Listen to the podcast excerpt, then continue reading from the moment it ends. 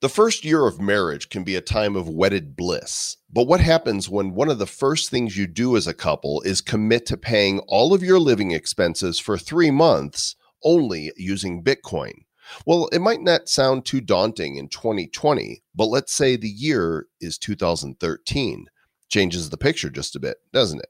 Well, that's exactly what Austin Craig and his wife Beccy did. And they documented the whole process, creating a film titled Life on Bitcoin.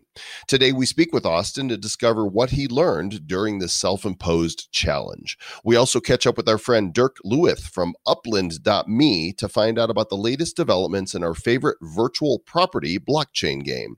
After listening, you might want to try living your life on Badcoin but probably not. It's episode number 416 of the Bad Crypto Podcast. Five, four, three, two, one, zero, ignition. Who's bad?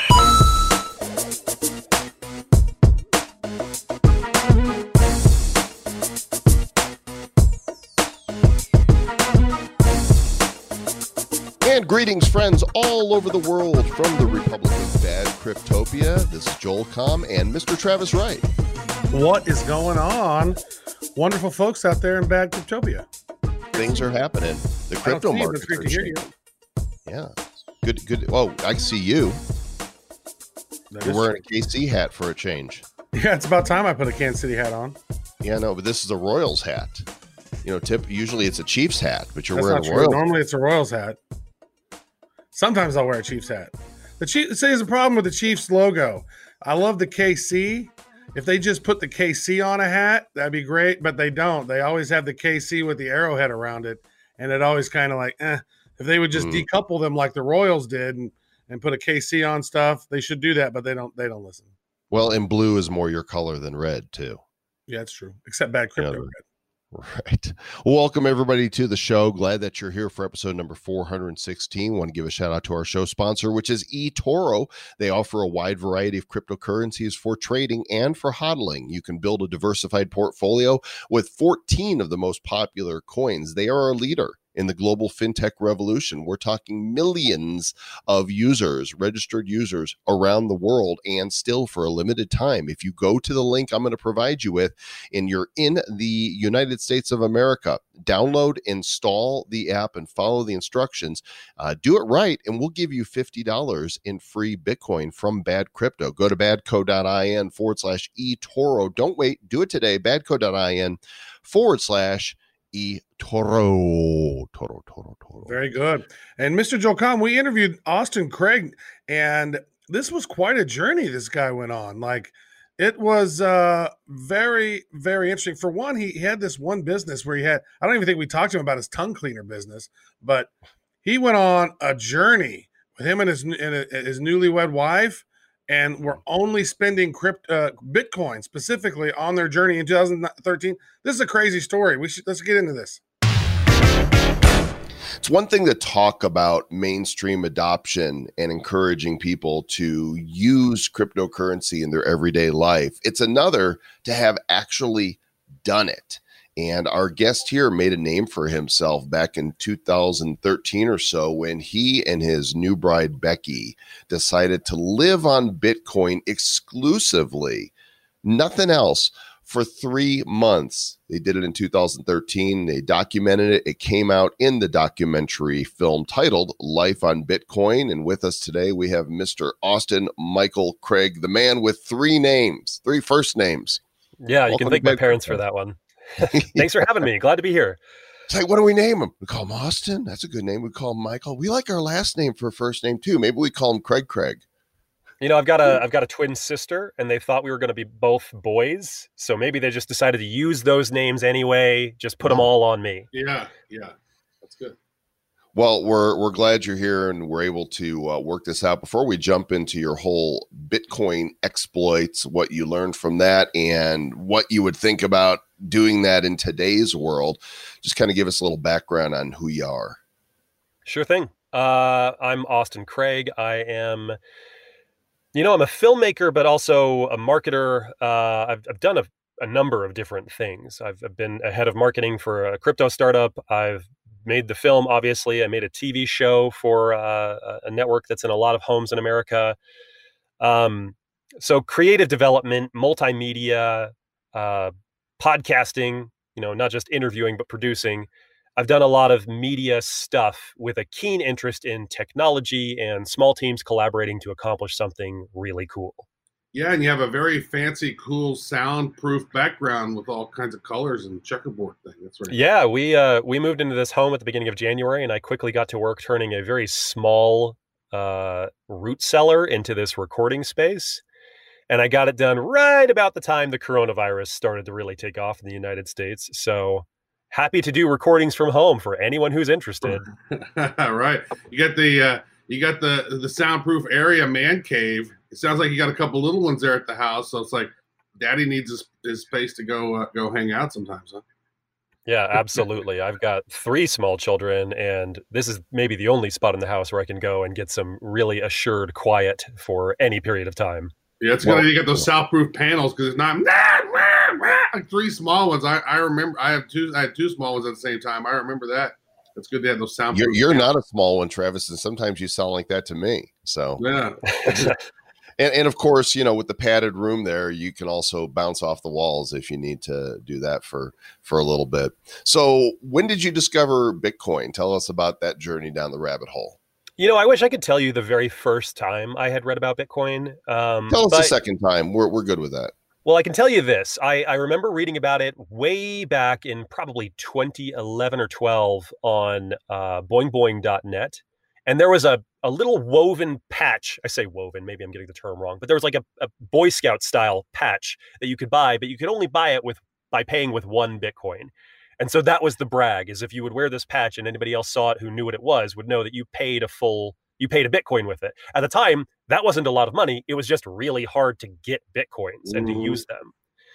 Um, I also have a chat log from from GChat with my buddy Rob, where I was saying in 2011, like, okay, how do I do Bitcoin mining? I want to do this.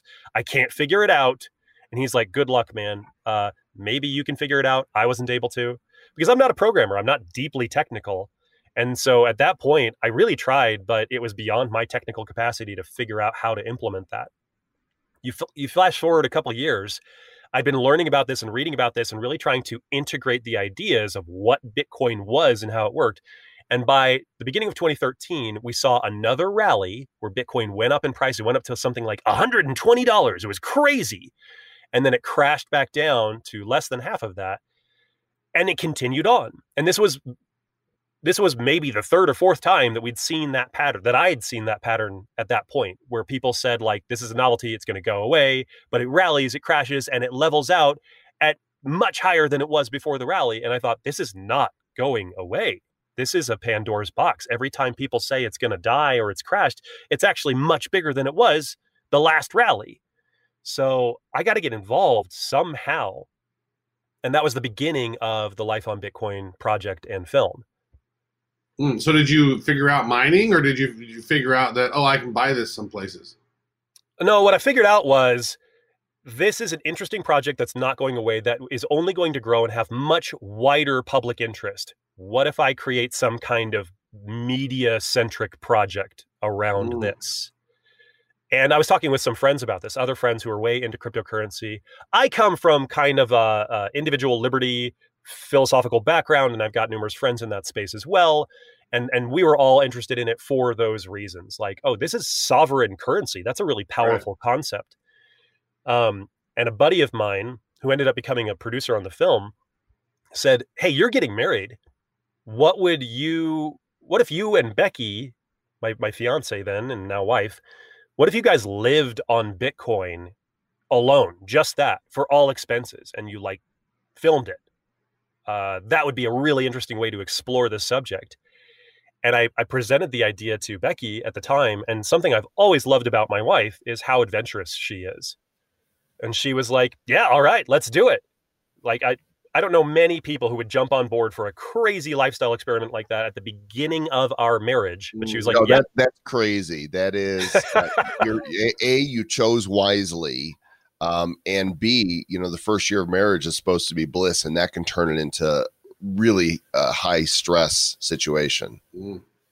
Yeah, Plus, it- there's no kids then, right? That's pre kids. So it's like, that was pre-kids. Yeah, Yeah. we didn't we did not have any kids, and um, but you know, like again, she's always up for an adventure. She's very and she's a very ambitious person. She's a business owner herself of of a couple different businesses, and I just thought that this would be an interesting, fun, potentially profitable way to explore the topic and get the word out about something that I thought was going to be really important.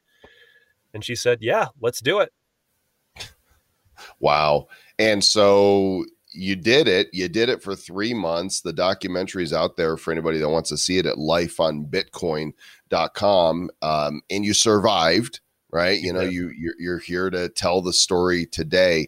What did you learn during that three months that you just didn't see coming? You know, we we anticipated that it would be difficult, but we didn't anticipate very well how it would be difficult. We thought it might be difficult to get food, right? There was the, the running gag like, "Oh, you guys are going to lose a lot of weight. You're going to starve because you won't be able to buy food." Well, it turns out food was the easiest thing to buy because it's very easy to source locally. We went to a local uh, agricultural farm share where we were talking to the farmer directly and we persuaded them that Bitcoin was a valid currency that they should accept. And so we bought produce from that farmer. We talked to a relatively local grocery store chain and they thought it was interesting and they decided to to accept Bitcoin for payment. What we had a really hard time buying, and in fact never got to buy as directly as I wanted to, was uh, gasoline for the car we, we have to drive around. We have to get around. And in fact, in the documentary, we traveled across the country and ultimately around the world. And so we had to get gas for our car. And there are there's no such thing as a local mom and pop oil company, Mhm. right? We can't go to the local Exxon or Shell and go up to the counter and say, "Hi, will you accept Bitcoin?" The person behind the counter there is like, "Listen, man, I don't know what you're selling me, but I don't have time for it, nor do I have the authority to change our policies." You Like, went to the wrong place. If you would have gone out to the fields there, you would have seen mom and pa kettle. They're out pumping their own oil. They got the derrick out back. Sure, son, we'll take some of that there funny money. You know, there even is a locally in the, t- the small Utah town that we live in, there is an oil company, small family owned oil company here. And I went and asked them, and they wouldn't even give me the time of day. They were not interested in discussing it. I thought it would be a good public relations move for them, which is how I pitched it to a lot of people. But they were like, why are you wasting my time? Please leave. Mm. Uh, so I was pretty disappointed in that. That was the hardest thing by far was buying gasoline. you know, so so the folks know this is what 2013. So this is this is like pre Coinbase. Like now it would be easier to live on Bitcoin, and in fact, I think for the most part, I've done that for the last two and a half years. Right, lived on crypto because I could take my crypto, convert it to fiat, and then do what I need to do with it. Right, which is not technically, you know, staying in crypto. Not, Um, not the same thing, Travis. it's not it's not the same, but it's like my earnings have been in crypto for the most part, right? That's which true. is which is which is which is cool. Um, and so how how did you how did you manage that? Like, so did you ever go to like like local Bitcoin exchange and say, "Here's some Bitcoin, give me some dollars," or like how did you solve the gas problem?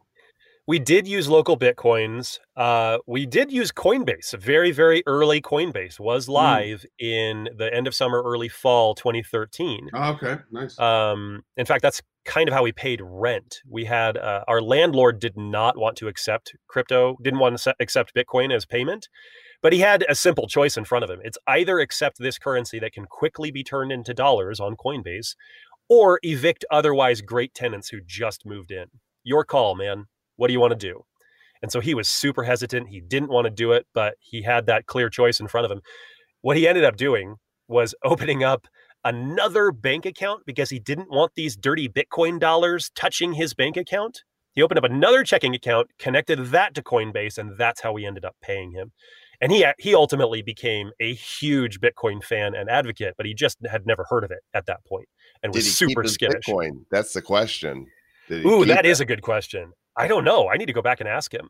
I can tell you that um, we ended up buying gas from a local 7-Eleven for a while because the owner of that place, the, the man who owned the store, said, Yeah, all right, I'll do it. And we would pay him Bitcoin and he would turn on the gas pump. Now, at the end of three months pumping gas, he had at least a couple thousand in Bitcoin in fall 2013. So I need to go ask him if he hung on to that. I would think, you know, most people who got Bitcoin early, when you know, what was the price it, when you paid for your rent? It, was between eighty and like hundred and twenty dollars during that. Yeah, time. I mean, when people saw it go up to five hundred or a thousand, they're thinking, "Damn, yeah. sell this, sell this Bitcoin." You know, You know, same mindset that when it went from twenty five cents to five dollars. Yeah. Selling it is the rational thing to do. It's an incredibly rare person with a rare perspective that says, "Nope, I'm gonna hold on to this for years to come." He, I, I did talk to him after the rally that happened at the end of 2013, beginning of 2014, where it went up to twelve hundred dollars, uh, and he hadn't sold any, and he was kicking himself. He was upset that he hadn't sold any, and he said, "Next time it does this, I am selling." But I don't think I've followed up with him since then. So, so what were some of the key things, you know, the, the, the key takeaways? I mean, because here you are, you and your your newlywed wife travel around the world on this Bitcoin adventure. Like, what were some of the key takeaways or some of the most interesting encounters that you had along the way? You know, we thought maybe that there would be a quote unquote stereotypical Bitcoin user, that it would be a nerdy guy like me who's really into technology and wears glasses. I've got uh, LASIK since then, so no more glasses on my side. But we found that that wasn't true. There were certainly those people, but if you went to Bitcoin meetups, you found people of all stripes and backgrounds who were interested in this. There was a local restaurant. We went to a lot of local restaurants to try to persuade them to accept Bitcoin. And there was one local restaurant where we were talking to the owner and we said, We want you to accept Bitcoin. It's this decentralized cryptocurrency. And she was like, Yeah, I know what Bitcoin is. That sounds pretty cool. How do we set it up? Let's do it right now. And I was like, Whoa, really? like, I don't have to explain this to you. I don't have to convince you. It's a Navajo restaurant. This is a young Navajo woman who was running the the the restaurant there.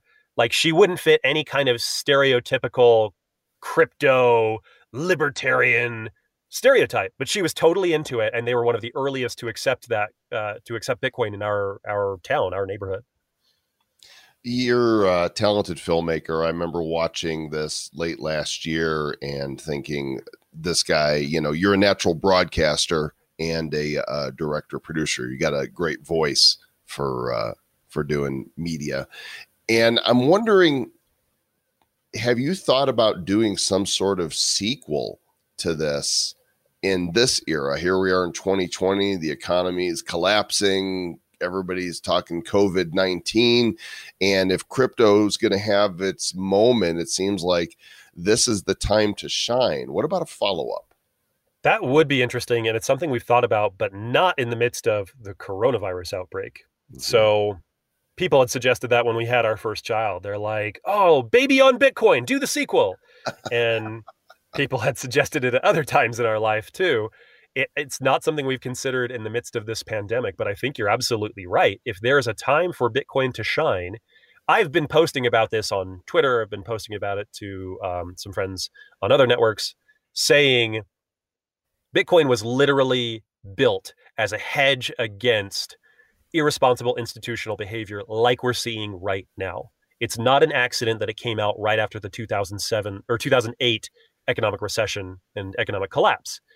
You know, Satoshi Nakamoto in the white paper wrote these things in there that point pretty clearly to why he was doing it. Uh, banks on verge of bailout, right? Wasn't that a, a line that he put into his his uh, first published code? So you're right. This is the time for Bitcoin and other cryptocurrencies to really shine. Um, what would that look like? What would we structure a documentary like if we did one now? Because I don't know if I'm prepared to put me and my wife and three kids living on Bitcoin for months at a time at this point. I would think it would be a different approach, you know, just like uh, so uh what's the guy's name that did Supersize Me? Morgan Spurlock. Yep. You know, great documentary filmmaker and he lived on nothing but McDonald's for 30 days. He did another film recently. I don't know if I saw it on Amazon or Netflix, but it's really good. And he was like, What if I opened a fast food restaurant? And it's him talking to the experts, trying to find the most nutritious food and all the things around a restaurant. And he opens up a, a chicken place. And it's, I think that there's actually talk of it being franchised now. So, uh, you know, what would a different approach for be? I don't think it would be living on Bitcoin, but certainly something about crypto use in today's world. Yeah. You know, I had this wasn't a film sequel, but it was kind of an episodes of my life sequel where I made that documentary film and then I was doing film production for commercial clients and doing a film production for a television show for a couple years. And then uh, one of my commercial clients, one of the people that I was producing video for, hired me to work for them full time, and it was a cryptocurrency startup. So they wanted me to be make, making videos for cryptocurrency videos, videos about cryptocurrency for the, the crypto startup. And so, like, there was a stretch of a couple years of my life again where I was eyeballs deep in the crypto space. It was everything that I was doing at work. It was everything that I was doing, uh, thinking about, dreaming about, eating, everything. It was all. It was every. It was my whole life for another couple years, like it had been during the production of the film. Uh, and it was even at that time. This is in 2018. It was so incredible to me how much the space had changed in those few years and I think it's even changed since 2018 pretty dramatically. Like this is a this is a thing you could do as an ongoing series because the story is never done with cryptocurrency. Just like the story is never done with the internet, it's always something dramatically new happening. Don't you think if you tried to do this today, it would be boring though? Because like Bitcoin, oh sure, I'll take Bitcoin. Yeah, Bitcoin, no problem. Okay, I'll take your Bitcoin. Like you wouldn't have much resistance. You'd be able to find. It wouldn't be this worry. How are we going to eat? Or are we going to find a place to stay? Yeah, that's true. It, we would be able to find places to accept it, and we wouldn't have to explain it nearly as much. What ended up happening in 2013 was we would say to a business owner, We want you to accept Bitcoin. And the immediate question every time was, What is Bitcoin? That one Navajo restaurant was one of the very few exceptions where they actually knew what it was and they were ready to proceed with the conversation.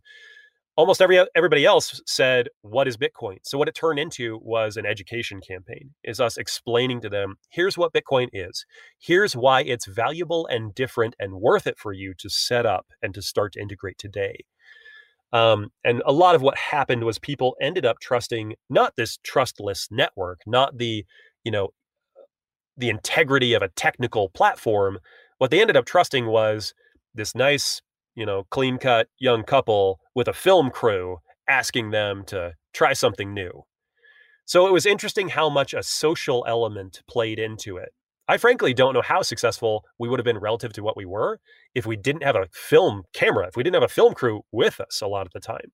That definitely influenced people's, right? So it's not a totally objective representation of how adoption might have worked. But we did find a lot of people, you know, especially at like farmers markets where it, it's the business owner right there at the booth who were totally ready to say, like, yeah, why not? Let's give it a shot. Tell me all about it. And so then what? You would just set them up with a Coinbase account right then, or you'd get them? Yeah, what, what was the process? How would you onboard people to Bitcoin? the pitch then, and I believe it will still work now, we we would use Coinbase. What we would tell them is like, okay, I'm going to email you money.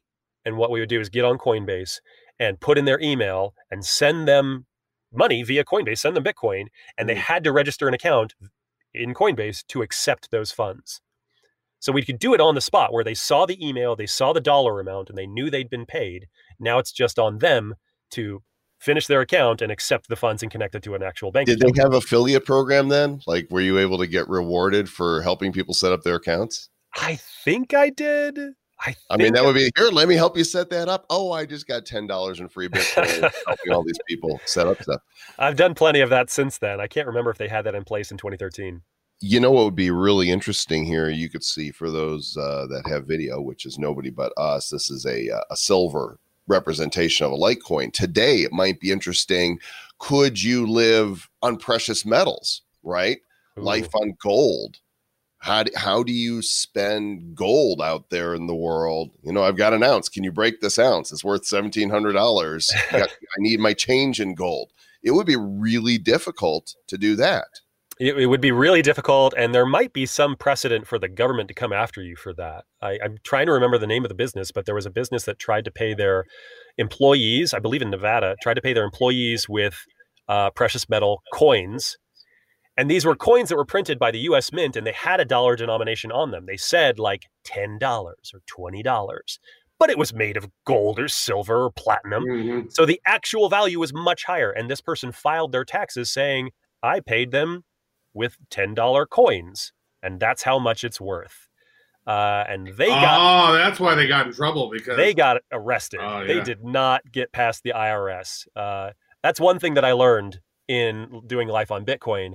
Uh, just talking to people, hearing stories, and, and learning about scenarios like we just described. Do not mess with the IRS about this stuff. They don't think it's fu- funny or cute. They will come after you if they catch you. Um, so that was one area where we were super careful. You showed that coin. It reminded me that you you know Casascius coins. The guy who makes Casascius coins lives here in Utah, not far away from where I am. Explain what that is, because a lot of people have never heard of that. Sure thing. So a Casascius coin, it's just a made up word, doesn't mean anything on its own. But this guy in Utah, who was very early into Bitcoin, was at the early Bitcoin meetups with me in 2013, decided to make a physical embodiment of a Bitcoin by printing the private key on a physical brass token and then putting a holographic sticker over top of it. So if I hand this coin to you, you can see that it has this holographic sticker. The sticker is undisturbed and it's marked with the denomination. It says half a Bitcoin or one Bitcoin or a quarter Bitcoin. You can have pretty high confidence that underneath that holographic sticker, because it appears to be totally undisturbed, there's the private key where you can redeem that Bitcoin. So this is basically like a gift card with Bitcoin, uh, but it comes in the form of a physical coin, just like you're used to using.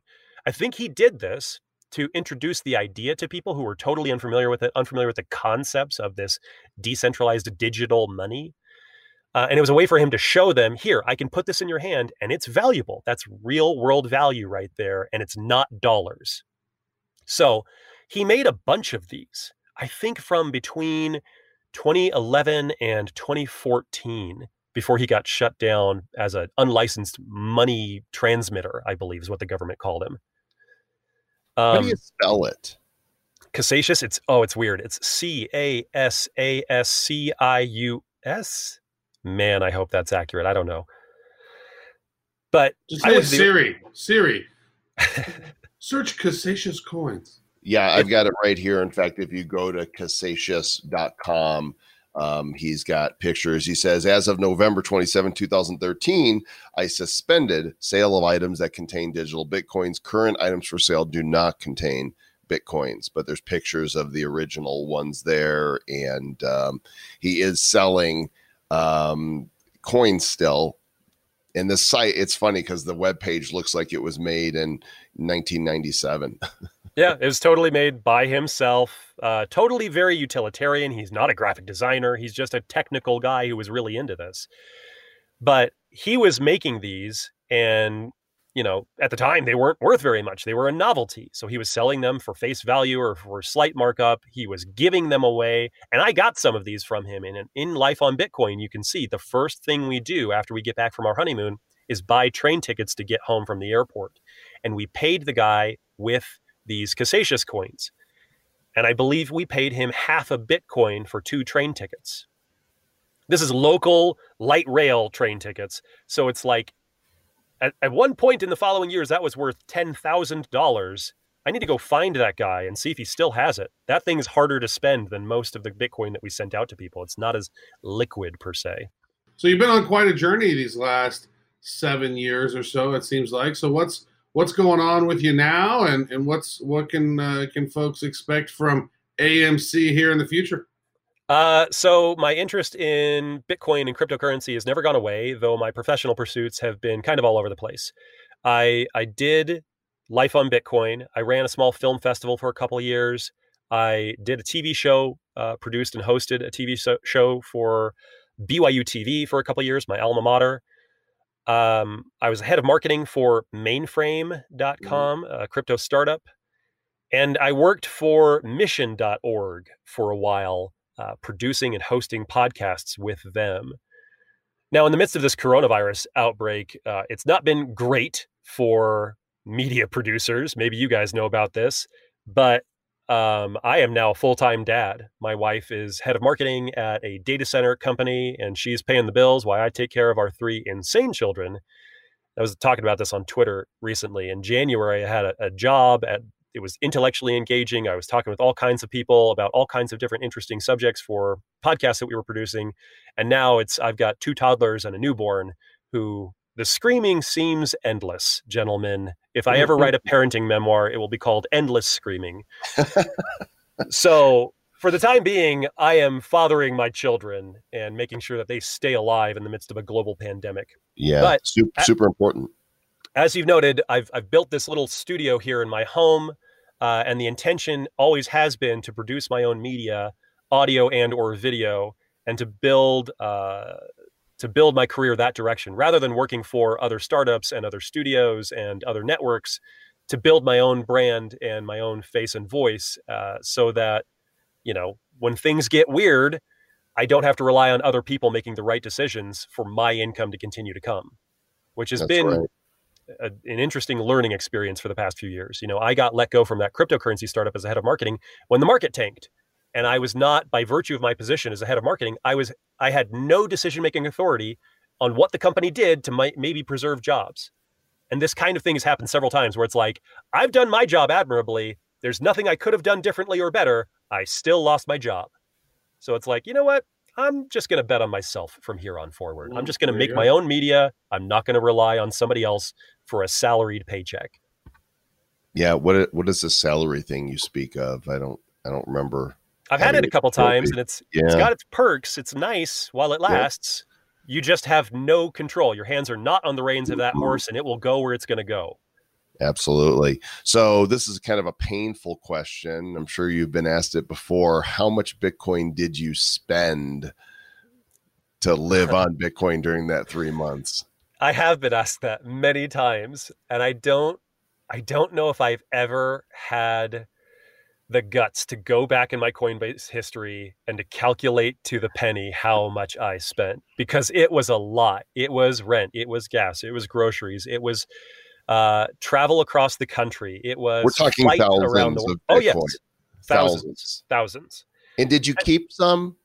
Yes, absolutely. And it's been the best financial decision of my life because of what it's done. And I still have and I still buy Bitcoin and occasionally still spend it when I see an opportunity and I have some that uh, I'm ready to replenish by purchasing more. I'm kind of a spend it and buy it guy now. That seems to be my approach because I like to see it in circulation, but I also don't like to see it out of my wallet.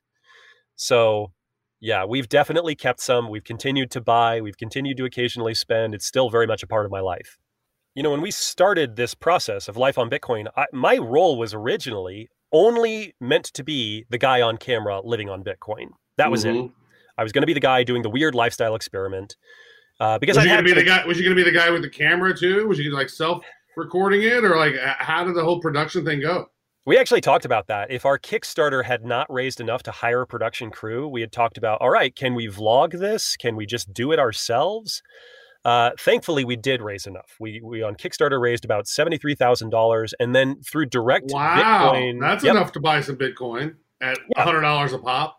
Well, and and it was interesting. That ended up being kind of a, a PR fiasco because people thought we were using that money to pay for our lives on Bitcoin. What that money was Mhm. actually going for was paying for a production crew, a film crew to follow us around for three months.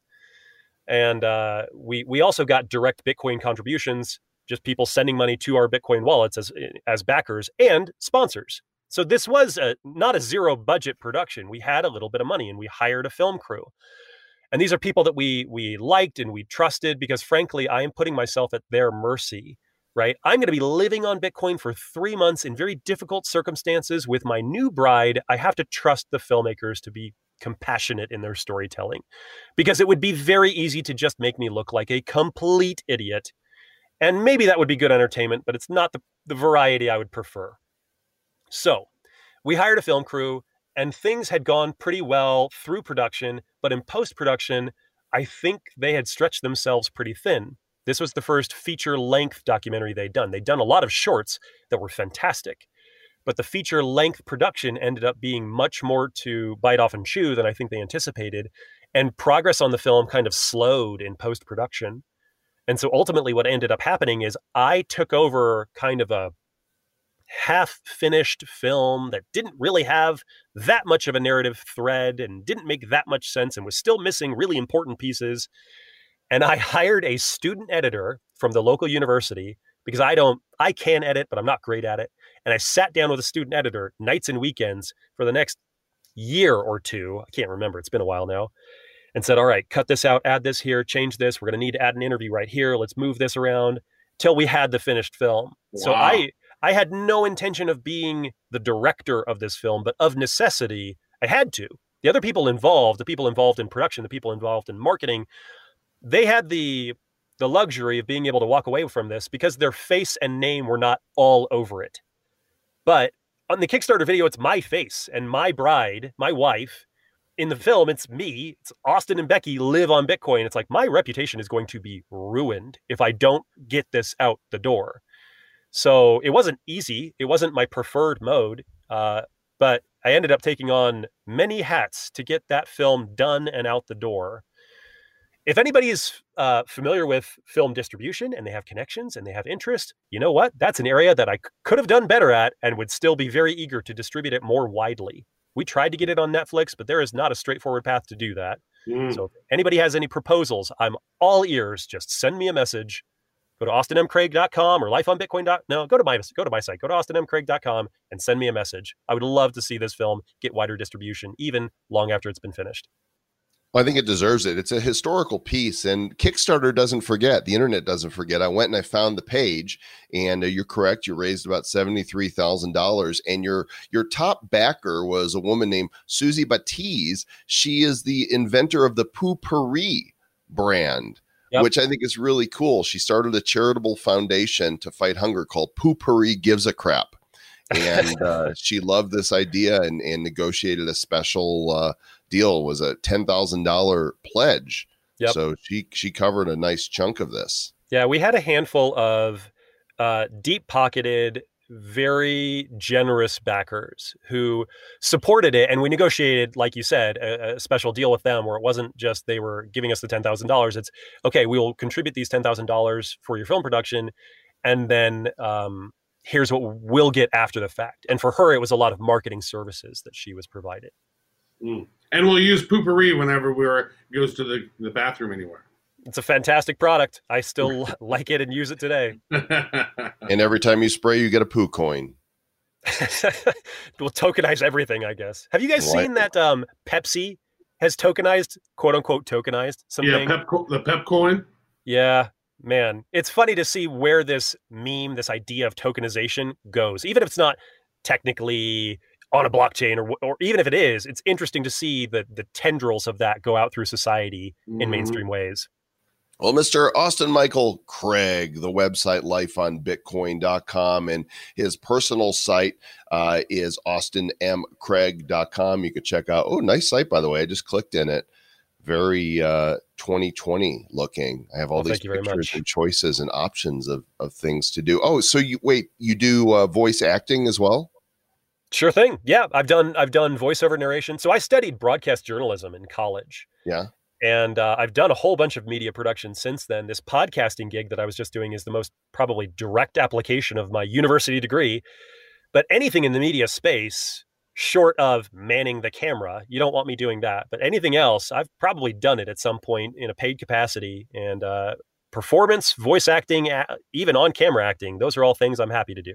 You ever do any cartoon voices? No, but I would love to. Oh my goodness, I would love to. What, what if you could do a cartoon voice? What would uh, what would it be, and what would it sound like? Uh, I oh, man, I've always said I've wa- I would want to be the villain. Uh, I don't do as much acting anymore. I did commercial acting for a few years, but if I could be the diabolical villain, like that would be so much fun. I could Yeah. really get into that. like Steve Carell had the best cartoon voice ever, right? Because he was in the the Minions. He got to be Yep. the the evil guy. And it's like, wow, how much fun did he have doing that?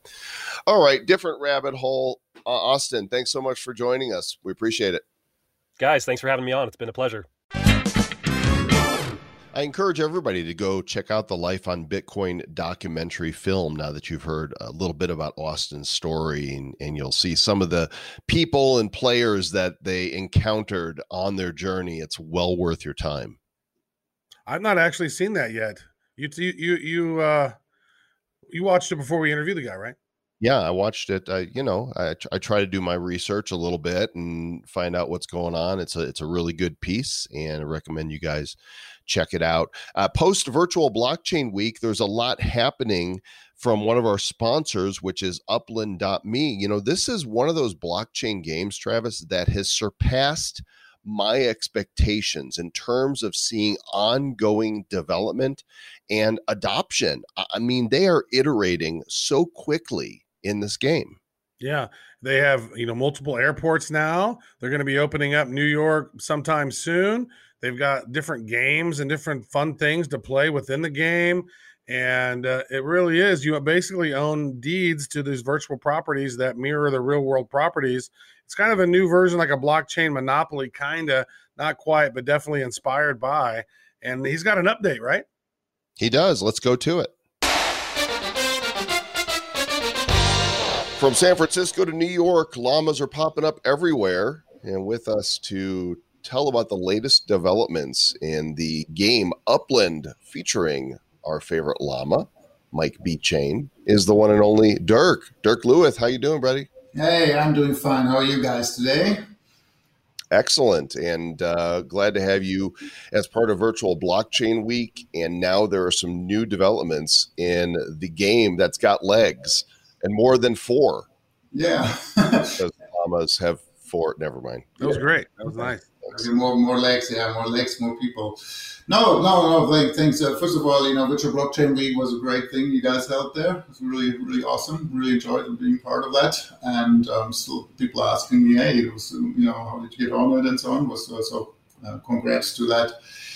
So yeah, so on on the um, on the upland side, so we have a couple of things. We just recently had our new uh, release out, which was called Martini. Um, we have a couple of new uh, you know additions to it. So for instance, you know we can run now challenges. You know um, we had a, you know challenges means we have certain events like um, you know we had to, for instance you had to, to, maybe collect you know very quickly you know new collections when you're the fastest you you know you you, uh, you become you know the leader in the leaderboard which we also introduced uh, we had a couple of events on Star Wars Day, May 4th, will be with you. Uh, people could do and, and hunt, uh, um, you know, some some uh, some some uh, some some airships which were there. Uh, we had a special day on, on Museums Day uh, where we had burglars, uh, curators. Uh, they have to fight over some some treasures. Um, so this is all has launched. In the meantime, also what came out is um, the um, JFK Airport, uh, John F. Kennedy Airport. Um, uh, people were able to purchase the first parcels there, and also on um, on SFO on the San Francisco airport. Uh, so that's really because the idea is that we go live in uh, New York City in the third quarter and where people will start being able to buy and uh, purchase properties over there. However, New York is going to launch in plain vanilla. Lots of action still going to happen in, the, in San Francisco in the beginning, but eventually we will grow grow into it. Travis has still got his eyes on the uh, Brooklyn Bridge. Like third quarter now, he's thinking, "I want a piece of that Brooklyn Bridge." Yeah, yeah might be a little too expensive. I mean, I was over there looking at the parcel prices for the JFK airport, and I was like, 1.4, eh, that's a little too many. That's too many, too much. So maybe it's. I noticed there are a few parcels still available there in uh, in JFK. So if folks are interested in snagging that, so I, I want to talk about this. So you have, so you were talking about folks are going to be able to set up their own businesses within Upland. And that to me seems really interesting. I don't, I don't know how it's going to all work, but it sounds really cool. Maybe you can let us know what's that going to be all about. Yeah, so Upland is basically has a strategy of let's say three pillars what we are pursuing, right? One is the fun entertainment piece, what you've seen so far with treasure hunts and you know flipping properties, selling properties. The second pillar is all about you know business, actually making money in Upland, not just by flipping or by speculating about property prices and properties themselves. The third pillar is actually community. And um, speaking of the businesses, so that is what we are going to build out. What we what we will allow um, soon is that people can start developing their properties. That means they can actually start erecting kind of businesses. And the first businesses we are going to launch is actually a real estate agency, which is clear. So you can propose you know, certain bundles of your properties and these kind of things. Um, then we will have a block explorer shop with little game pieces which roam around in the city. And then we're going to have coffee shops where people actually can hang out, which is more the community part of everything. And that, that's when it becomes uh, interesting now for, for every uplander that he they can start becoming creative. When I mentioned the block explorer, they will be able when they run a block explorer shop, they will be able to upload their own explorers and can eventually, you know, sell them money out of that. And the big vision is also that we bring in also NFTs of other games, and you guys are big in that space as well. right and uh, you know that people can do that in in Upland the game, and this ties into what we've just announced also last week, and you know heard about it when we did a strategic partnership with um, the makers of Second Life, the game which is let's say the grandfather of all those virtual games out there. And um, the reason we did that partnership is because the, the, promise of Upland is always that we wanted to make it super easy to get on board. And you know, today you only need email address, and you know we obfuscate all the complicated blockchain stuff. But also that includes that people can work with fiat. Right now on the web, you can use a PayPal and credit card to purchase our in-game currency, UPIX. But in the future, and that's what we're going to do with Tilia, which is the subsidiary of, of Second Life Linden Labs uh, we will allow for fiat out also. You will be able to sell your properties or other goods and services we're going to have in the game in the future directly to fiat to other players. So, which makes it, of course, much more interesting also for mass audiences to get into this whole world of crypto and blockchain. Okay, I, am glad you clarified that because I think on a previous uh, bad news I talked about this and, and I think I got it wrong because I said you'd be able to sell your UPIX to fiat. That's not the case. You'll be able to sell properties for fiat. Yes, exactly. So, yeah, so and this has regulatory reasons, right? If we would allow to do that, then there's a whole different you, would get booted from the app store, right? I mean, you couldn't be on iTunes for sure because any any cryptocurrency based app on iTunes, they've got to find a way to make this work within their framework. Exactly, exactly, right. So that's also why we on, on let's say on the apps, which we have Android and iOS apps, we, we have to be a little bit more restrictive because of the given rules there, right? We can do a little bit more things on the web, obviously, right? So that that's that's possible, but it's clear and, and TIA has all those money transmitter licenses because if we would have developed those, those them ourselves, it's not just developing the solution, but it's also applying for in each state in the US for, for this money transmitter license. Takes you ages and lots of money. So we really took a shortcut and we're going to be the first blockchain game allowing to do that. But importantly, you have to find it's a marketplace. You have to find another buyer for your NFT. In terms of the beginning, will be properties, but going forward, other NFTs we're going to offer in the game or the business licenses, whatever uh, we're going to distribute there, as well as for you guys, uh, you know, whatever we bring in. That sounds great. Well, we appreciate the update again. If you guys haven't downloaded it yet, go to badco.in forward slash upland. Uh, Dirk, do they still need to do that on the mobile browser in order to get extra UPIX through no. that link? If they go through your link, you can use any device, depending on the device you're currently on. If you're on the on your desktop, you know you get you get the six thousand UPIX, you know, special double sign up bonus for for Bad Crypto if you're on your mobile phone, you direct it to the App Store, but then you sign up for the first time and download the app, then you also get the 6,000 UPIX, which is equivalent of roughly $6. That's great. You've had the martini update, you've had the mojito update. When's the margarita update? it's all coming. Currently, we're discussing whether the next one should be called daiquiri. Yeah, no, should no, margarita have been on Cinco de Mayo, right? Yeah. Shouldn't that have been? Yeah, you missed it. It should have been the margarita update. That's when you introduced the pinatas. So true. Yeah. So true. All right, man. We'll be keeping our eye on what's coming next.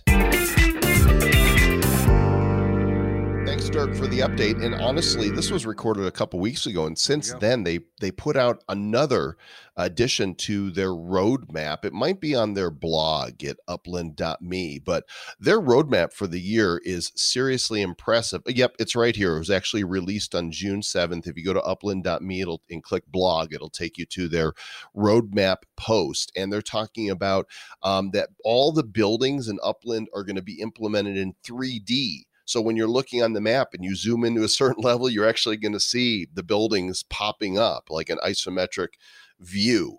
And there's mm. classes of buildings, there's different sizes in building classes. There's a property editor that you can go ahead and select the color of the buildings. There's a lot. Go go look at what they're doing. It's um it's like they are full steam ahead. Yeah. And there I notice in some areas for collections, there are no more properties. Like, no, I mean, if you try to go to the Haight Ashbury area, you are not getting any properties there.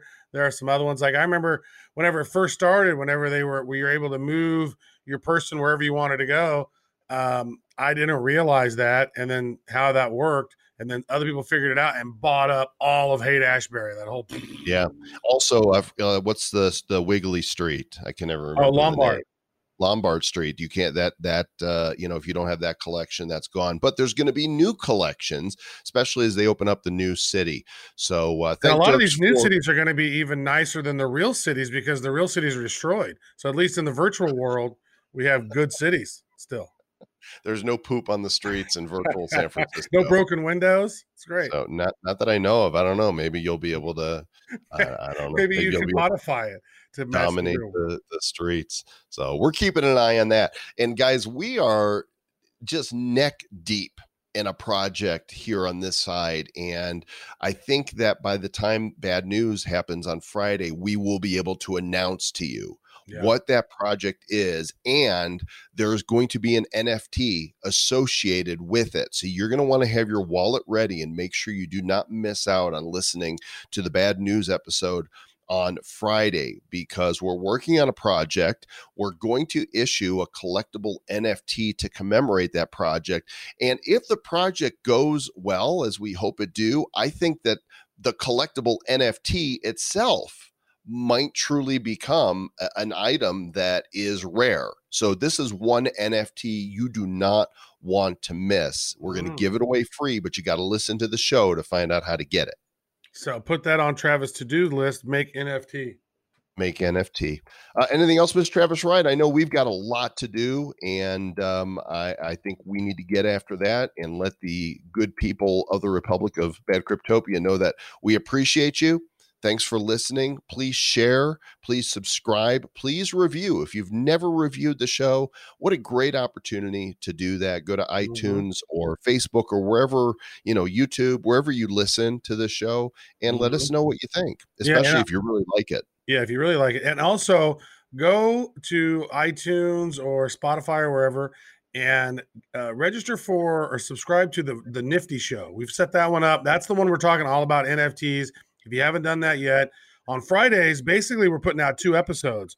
Uh, last week, my internet, I've had some really cruddy internet with Comcast lately, and it just comes in and out. So the new news was a day late and a dollar short last week. But normally on Fridays, we're doing two shows. We're doing a live show and then we're doing the bad news show and the bad news comes here and then the nifty show is live but it's also on a podcast so go ahead and subscribe to that because there's going to be some really really cool stuff associated with bad crypto that you're going to want to know about Absolutely. Thanks, everybody. Appreciate it. Enjoy your week and stay bad.